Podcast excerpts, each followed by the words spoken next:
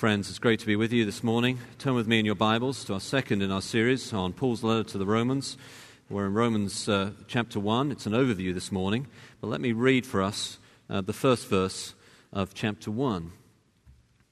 Now, this morning is an overview, uh, but let me introduce it for us by reading this verse, for it has a key phrase for this overview. Paul, a servant of Christ Jesus, called to be an apostle, set apart for the gospel of God.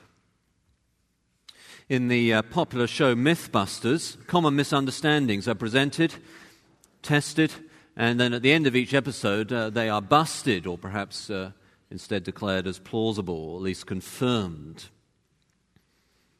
Here are a few myths about what it means to be a Christian that need to be busted. Number one, some people think being a Christian means being good. They suspect Christians, therefore, regard themselves as better than other people. Holy Joes, they say. And if asked to become a Christian, they may well reply, Oh, I could never be good enough. For they are thinking that being a Christian means being good. While Paul's letter to the Romans will show us no one, no one is good enough. Other people think that being a Christian means uh, being a bigot uh, these days, I'm afraid, influenced by various controversies in the media or uh, in uh, current affairs of one kind or another. They suspect that Christians are now just against everything, and we do not always help ourselves with coming out with a new statement against whatever the latest controversy may be. They say about Christians, you are all so anti fill in the blank with whatever is the latest issue. Romans will show us that uh, instead, by faith in Christ, and therefore in Christ, all races, Jew and Gentile, all races, can be one. In fact, it is the only source of real community and global unity is faith in Christ. Other people think that being a Christian means getting a get out of hell for free card. They say that they are Christian, even though they don't really sort of go to church very often or act like Jesus might expect them to act, if we're honest. Perhaps you could call this the easy button view of Christianity. Well, Romans will show us that actually following Jesus means, in the end, Romans 12, verse 1, offering up our bodies as living sacrifices, which is your spiritual worship. Not exactly an easy button. There are many people today who seem to think that being a Christian means being prosperous. This is the so called prosperity gospel, which ironically is neither the gospel nor prosperity. It deceives on both accounts. Real prosperity is not money. You can meet many rich people who are miserable, they are not prosperous. And the real gospel does not promise money, it promises something far, far greater, namely glory. Romans will make that clear, the end of Romans chapter 11, the famous doxology that Paul writes glory.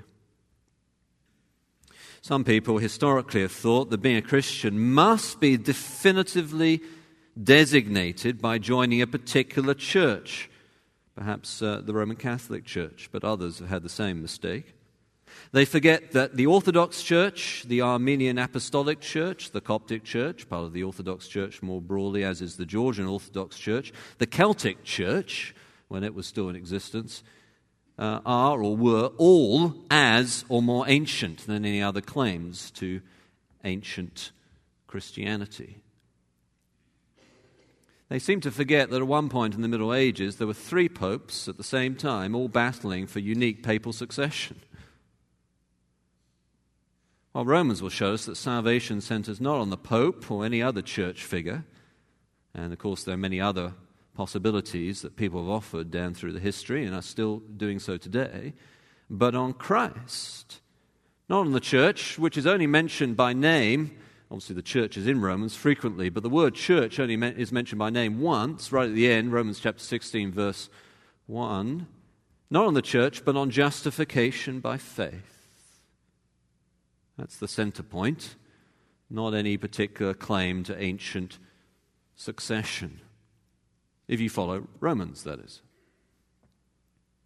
And then there are people who think that being a Christian simply means being old fashioned. You have to wear a suit.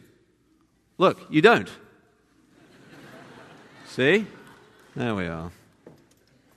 You can even roll up your sleeves, take off your tie. You're not converted by what you wear, nor by uh, what uh, you uh, think is particularly fashionable. Of course, you don't have to be fashionable either. But they seem to be surprised that you can come to a church where there are many vibrant services and multiple activities women's Bible studies, uh, resale shops, men's gatherings, small groups. We had our small groups connection point last night, which was, uh, I hear, fantastically well attended and a lot of excitement there. Children, youth ministries, student ministries, new satellite services being launched, even. They cannot, it seems to me, quite believe that people who follow Jesus are no longer wearing togas and sandals. Well, see, Romans, though it is an ancient letter, will actually show us how the gospel can be contextualized to a modern urban center. For that was, of course, Rome at the time. And the same principles can be applied today. Well, my friends, we look into this letter, we will bust these and other myths about what it means to be a Christian. In fact, Romans does not use the label Christian at all. Look at chapter 1, verse 7. Paul is writing, he says, not to Christians, he doesn't use that word. It only occurs, that word, three times in the New Testament. Paul is writing to those loved by God and called to be saints or holy. So we're examining the ancient source text for what it means to be loved by God and called to be holy through faith in Jesus. Now, this week is an overview of the whole Romans to bust the myth, in particular, that following Jesus is just a get out of hell for free card. Here's how you know if uh, you believe this myth you're bored with Jesus, the Bible, God. Jesus is uh, religious jargon to you because he's merely a means to an end. The road to hell is not only paved with the bald heads of friars, as Martin Luther famously said, it's not only paved with good intentions to believe in Jesus, never acted upon, as many an evangelist has made his uh, or her appeal. The road to hell is paved with people who think they have a get out of hell for free card and are bored with Jesus, do not like Jesus, do not love Jesus, do not serve Jesus and will therefore spend all eternity clutching their get out of hell for free card while under the everlasting judgment of God. Didn't we sing about it earlier? Perhaps uh, you were so enamored by the tune you didn't notice the words. Isaac Watts' uh, hymn that the choir sang in the anthem Think, O my soul, the dreadful day when this incensed God shall rend the sky and burn the sea and fling his wrath abroad. Well, we didn't sing it, they sang it, but there were words that we had in front of us. Now, I am preaching this morning. My prayer has been that uh, the results of this morning would be that uh, any who are clutching that uh, get out of hell for free card this morning would, because of this sermon, be moved to avoid that destiny. That's my goal. Now, Romans can be studied in a number of different ways. I've preached a sermon series on Romans that went on for only 10 weeks or so, whereas this is the second of three sermons I'm going to preach on Romans 1, verse 1. You could preach a single message on the whole letter of Romans, I suppose. Uh, but this morning we're flying to a high level, 30,000 feet, overview of Paul's main theme in Romans. And the point is to get the big picture. And it's essential to have that in our minds so that when we go through it more slowly, we have, as it were, a GPS map, a satellite link up to uh, connect us to the overall uh, panorama. So this morning we're going to find out when it was written, where, from where it was written, why it was written, as well as uh, how the Roman Church to whom it was written came into existence. And this will show us the overall theme of Romans, and therefore it will bust the myth that following Jesus is just about having that get out of hell for free card.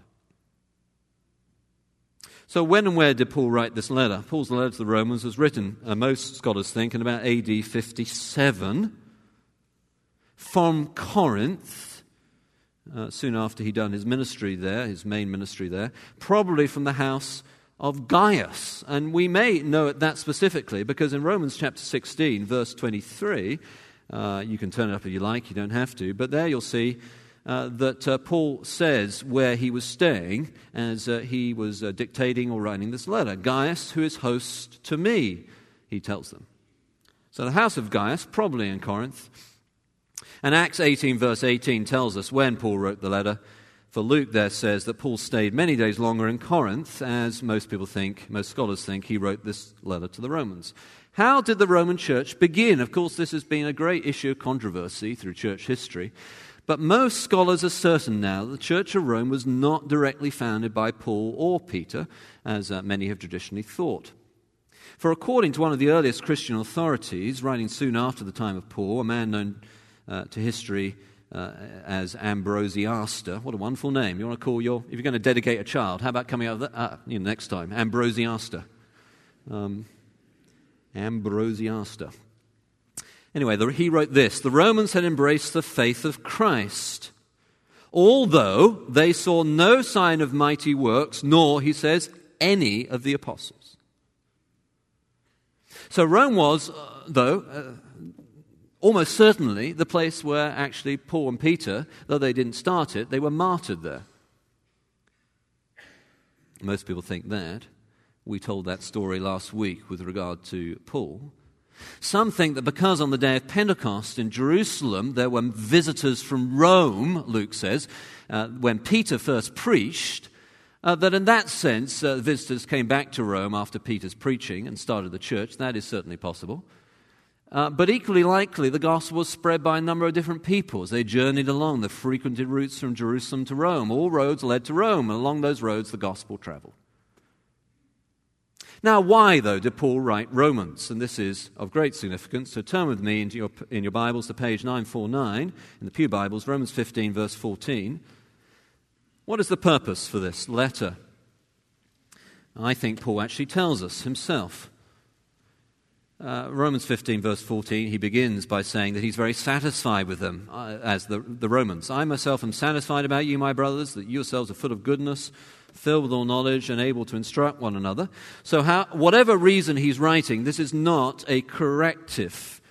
Paul is not writing to the Roman believers to correct them, as he wrote many of his other letters. In fact, at the beginning of the, the letter, and I almost said the beginning of the gospel, for as Luther rightly pointed out, this letter is purest gospel the beginning of the letter, uh, Paul says about the Romans, uh, Your faith is proclaimed in all the world. So not only are they a good gathering of Christians in Rome, they are in fact famous for being a good, uh, a, a good bunch of people who are following Jesus. So Paul's letter to the Romans is not to correct some obvious mistake. What is his reason for writing? Well, chapter 15, then verse 15. He says, But on some points I have written to you very boldly so, in other words, when you read Romans, you do feel some conflict, some controversy, some boldness. Yes, boldness at times. Paul was pushing against possible errors. Why? He says, by way of reminder, because of the grace given me by God to be a minister of Christ Jesus to the Gentiles in the priestly service of the gospel of God. In other words, Paul tells the Romans he's written this letter because he believes he must give them a bold reminder, written to you very boldly by way of reminder, of the gospel of God. That's what he's serving, that purpose, the gospel of God. Why? For the Gentiles. That is for the sake of all nations. So, Paul, as the apostle to the Gentiles, of course, always had that international mission of the church, reaching all nations at the forefront of his mind. And he's writing to the Roman church at the heart of the global Roman Empire. There it is Rome. And he's concerned that they would have a strong foundation concerning the gospel of God, even by then writing at times a bold reminder so that possible error and mistakes, doctrinally and practically, would be rejected by this important church. Why? For the sake of all nations, for the Gentiles, for global mission. See, Paul knew everything came to Rome, everything went out from Rome, good, badly, and disgusting. It's the hub of the world, and therefore, strategically, Paul saw the church at Rome as a potential launching pad for world missions. And so he writes them a bold reminder of the gospel of God for that purpose, for all nations. Now, I want to say rather boldly wouldn't it make a difference if the Roman church today actually read Paul's letter to the Romans and believed it? Is that a little bold? Here is God's letter to the Roman church.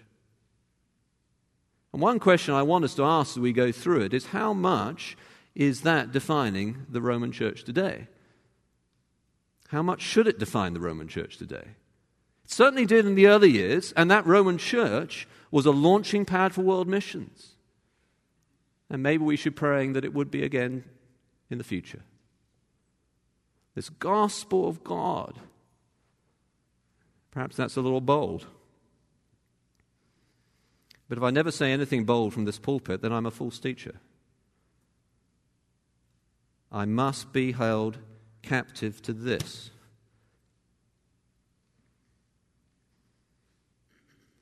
And you can hear the all nations heartbeat of Paul when further along in chapter 15 you come to verse 24. I love this bit. Can you see verse 24?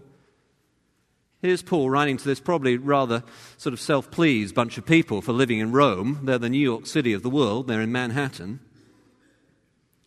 And what does he say about them? I hope to see you in passing as I go to Spain. Can you imagine saying that to a bunch of Christians in Manhattan? Well, uh, you know, I hope to see you in passing as I go to upstate New York. There's a little village there I'd like to see. As it were. I mean, not to be, you know, disparaging to Spain, but at the time, Spain was the sort of western furthest reaches of the empire, you know, on the extremity. Paul always has that in mind. He hopes to see New York City quickly in passing while he makes his way to Timbuktu. He's always thinking of the gospel frontier, the next step in reaching all nations. And that's why he's running to them for that purpose, to be helped on my journey there by you. Uh, liberal scholars think that Paul's letter to the Romans is a fundraising letter, which I think is probably pushing it a little bit too far. But certainly would be nice, wouldn't it, if one day we uh, read a letter from one of our missionaries that was this long and had this much doctrine. And so he writes a bold reminder concerning the gospel of God for the sake of all nations. By the way, missionaries must of all people be most doctrinally aware, for they are dealing with the great meeting point of the gospel and other cultures. They have to be very bound coherent with this message in order to do that in an appropriate and uh, healthy way. He wants to ensure the soundness of this church because of its significance in God's plans for the world. I want to tell you then that churches with world mission vision, like College Church, need to be especially careful that uh, they maintain a doctrinal clarity, not to become overly picky, of course, uh, loving centered on the cross and letting other matters uh, not be divisive points. But any mistake about sort of core unifying doctrinal gospel issues, any mistake here is, will be only magnified many times over on the mission field. Slight redirection at the source of the stream will mean that the river is running in an entirely different direction by the time it gets to the ocean. My friends, evangelistic zeal is no excuse for doctrinal error. In fact, most doctrinal heresies have come from evangelists who have written theologies and perhaps should have just kept on with doing evangelism. In fact, doctrinal error will, in a generation or two, kill evangelistic fervor. Why? Because the sacrifice that mission necessitates requires a big vision of the gospel of God. If you don't have that, no one is going to give their lives to go to Timbuktu.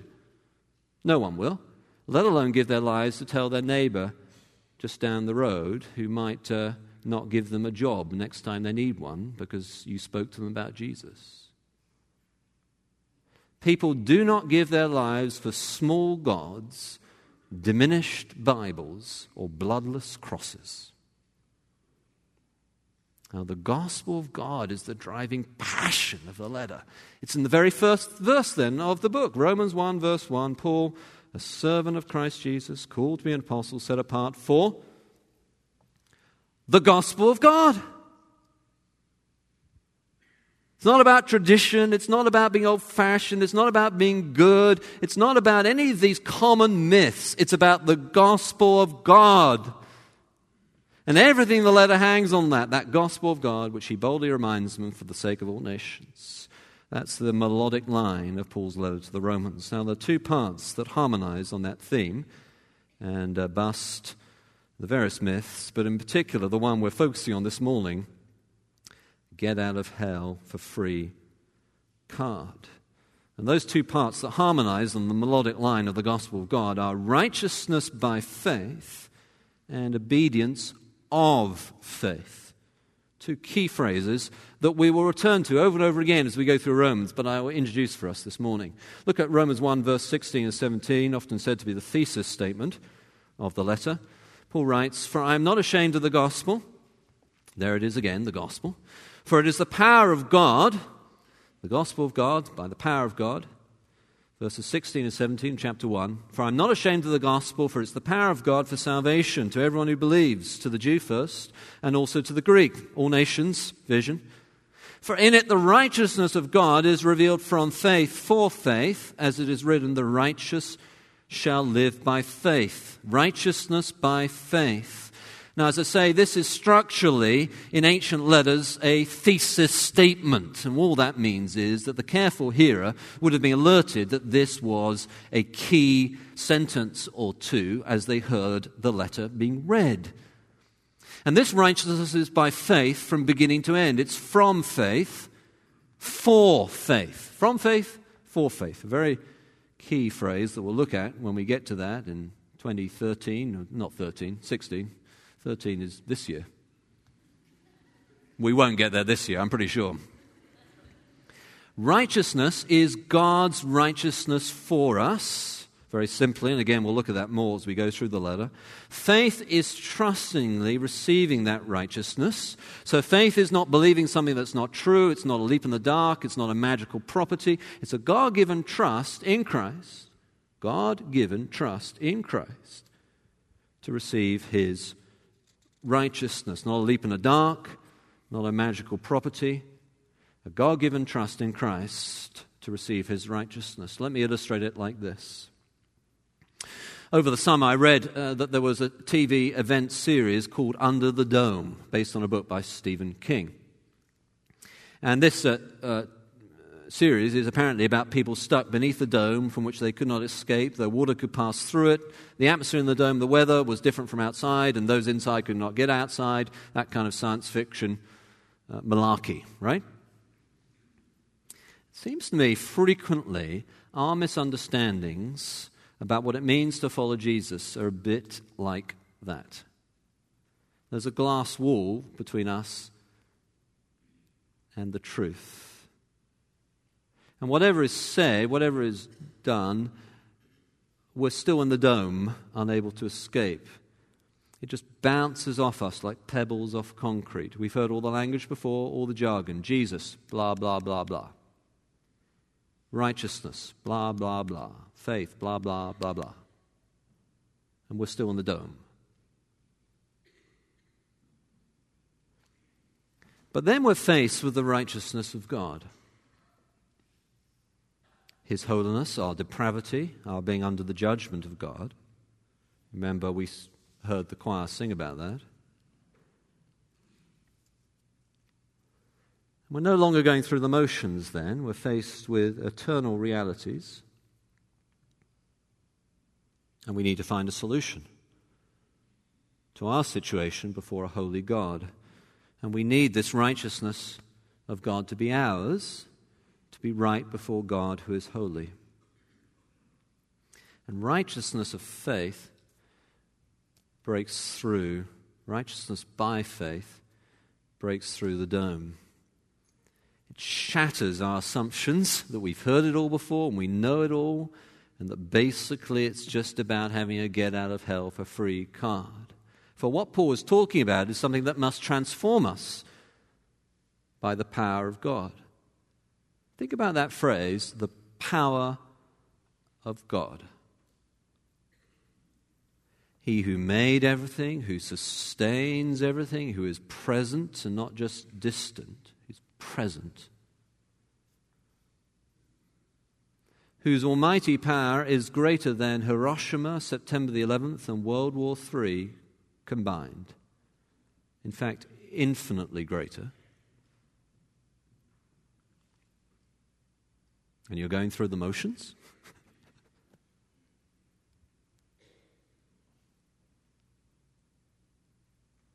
it breaks through fake religion, the power of God.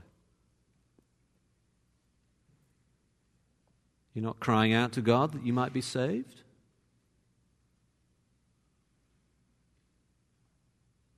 You sit there and wonder whether the sermon has the right articulation or enunciation, or it's told enough illustrations or too many, or made too many points or too few. This righteousness of God breaks through the dome, it breaks through fake religion. Now you say, well, righteousness is by faith. Does, not, does that not mean that I can do whatever I like? Well, this is the question that Paul was always faced when he preached the gospel. In Galatians, there, he had preached a message of radical free grace. The false teachers from James came along and told the Galatian Christians that grace was all very good, but they needed law.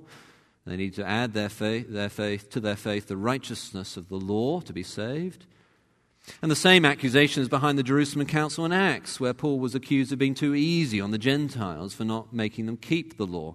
Oh, that Paul, he's soft on sin, they were saying. It's only by faith you can do whatever you like.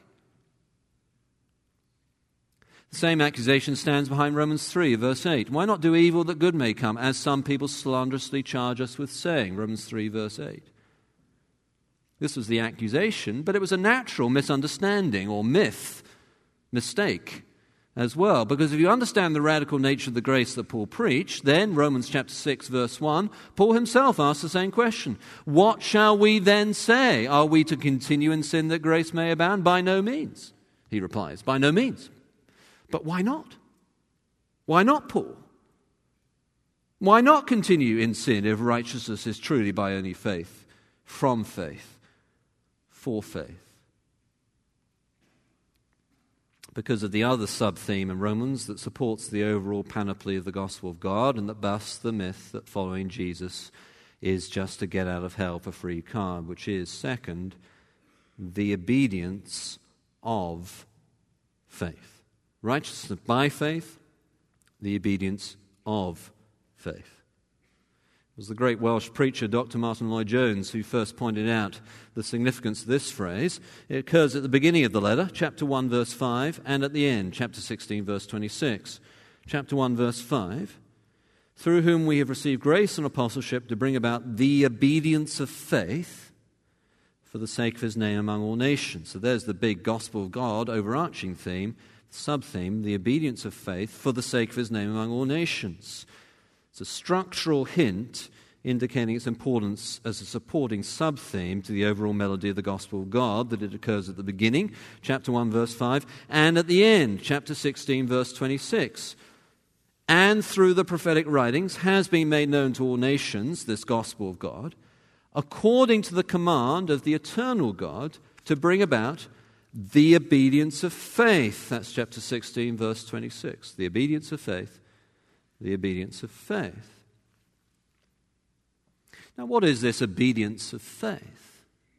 Here's what it is not in this place, that particular phrase. The obedience of faith is not obedience that comes from faith. I don't think that's what Paul means here. It certainly is true that when we believe in Jesus, we will follow Jesus, that will gradually grow in terms of there being fruit. And uh, that's the natural, gradual course of uh, life for a Christian. Sometimes we think we're making very little progress at all as Christians, don't we? and we wonder whether we really are a Christian. But if there is fruit, we love Jesus, and being here this morning is probably a good sign that you are at least seeking God. We uh, are bearing fruit, and so there should be obedience that comes from faith. Well, that is certainly true, and it's elsewhere taught in the Bible. As the Puritans would say, we're saved by faith alone, but not by the faith that remains alone. There must be the fruit of the Spirit. Galatians 5. And if there is not, then uh, instead we should seek God for his salvation in the first place. However, I don't think that's what Paul is meaning here. Paul does not say here the obedience that comes from faith. Here, he says, the obedience of faith. So, this obedience is part of faith, it is a constituent element of faith. It's the obedience of faith. I suspect the challenge we have with understanding the obedience of faith is this common myth that we are addressing this morning that following Jesus is merely about having a get out of hell uh, for free card, the easy button view of Christianity. I've heard experts in the sociology of religion in the Western world call this common myth decisionism. So we often think that we simply make a decision for Jesus and then we are saved. That's all there is to it. The choice is ours, it's in our power. We're like someone who goes to a store, is presented with options, we're told we need to make a decision, and we decide for Jesus. Well, that's not the obedience of faith. It is faith as a decision by human will and power. It's not what John talks about in the Gospel of John when he says that those who become children of God are born not of blood, nor of the will of the flesh, not of the will of man, but of God. John chapter 1 verse 13. So being born of God, regeneration, being a real new Christian, being born of God, is not because of any human decision. It's not our will, not our nature, some people say that there are people who are more religious than others, maybe. But following Jesus is not because of our flesh or nature or decision, it's something supernatural. It is not our sovereign decision at all. He is the sovereign. Oh, we must receive his righteousness by our faith, but it is by the obedience of faith. And what that means is that, that Paul is saying that to believe in Jesus is to obey God. Believing in Jesus is submitting to God and His way. It is obeying His gospel, and that is obeying God. It's putting God first, it's yielding to God and His way of salvation. To believe in Jesus is to do what God tells us to do, namely to believe in Jesus. so, Romans chapter 10 and verse 16, Paul says, But they have not all obeyed the gospel. Interesting return to that phrase. You and I would probably say, but they have not all believed the gospel. Well, Paul's just talked about faith right before verse 16 in chapter 10. Uh, verse 10 For with the heart one believes and is justified, and with the mouth one confesses and is saved. Verse 13 Everyone who calls on the name of the Lord will be saved. Yes, absolutely. It is righteousness by faith. Believe and you're saved. But what does it mean to believe in Him, to call on Him? It means obeying the gospel or the obedience of faith. Now, let me try and illustrate it for us like this, because it is hard to grasp because some of us have been taught very many different things with relation to faith. Every now and then, there seems to be a new series of that fly on the wall program called Big Brother. People are shut up in a house, their every move is recorded, and their behavior, good, bad, and downright embarrassing, is broadcast to the world. I ask myself this how is it that people who say that they follow Jesus can behave in similar sort of ways? What does someone think? What's going on in their minds when they come to church, they grow up in a Christian home, they sing a hymn, blah, blah, blah, blah. And they go through the traditional ceremonies, but nothing happens. They're not excited about the Bible. They yawn before the Bible is even opened. They message each other by text messaging, as the Bible is explained. And at the name of Jesus, their heart does not secretly thrill. It secretly goes blah, blah, blah. What is going on with such a remarkable pattern of big brother like behavior? Well, I think the answer is that they seem to feel that they are the stars of the show.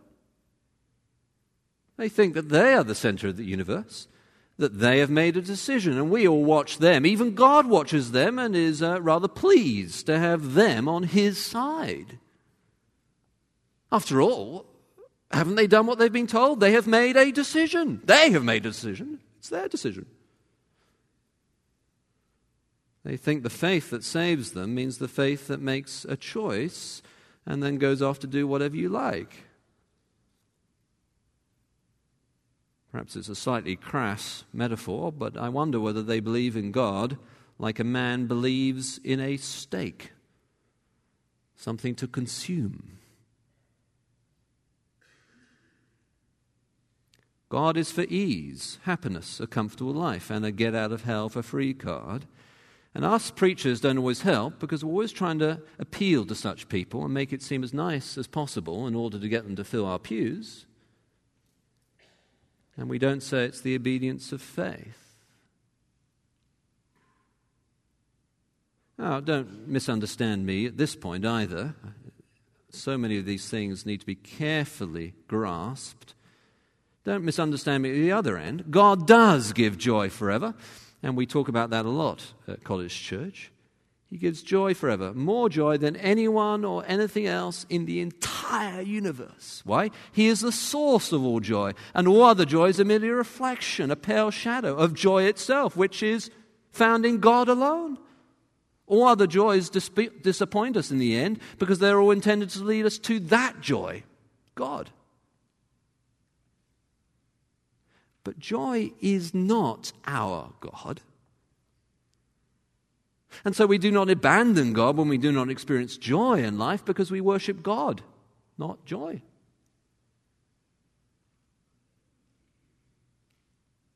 Now, I think they think they have a get out of hell for free card because they are the center of the universe. And they do not understand that faith, trusting Jesus, is about obeying the gospel. It's the obedience of faith. It's not about them, it's about God. This is the gospel of God. It's not my gospel. There's a lot of other things that I could talk about uh, the pulpit here, if I wanted to, that were my idea, but this is not my idea. It's not my gospel. I did not invent it. It's not even our gospel. We did not formulate it in community by tradition. It is God's. He has the authority, He has the power, now, he offers righteousness that comes by faith in Jesus. And that faith is obeying the gospel, it's submitting to him. It's not choosing him like you choose which type of cereal you will eat tomorrow. It's the obedience of faith, it is surrender. Well, my friends, one common popular misunderstanding of what it means to follow Jesus, making a human decision that will give you a get out of hell for free card. Myth busted. Let's pray together.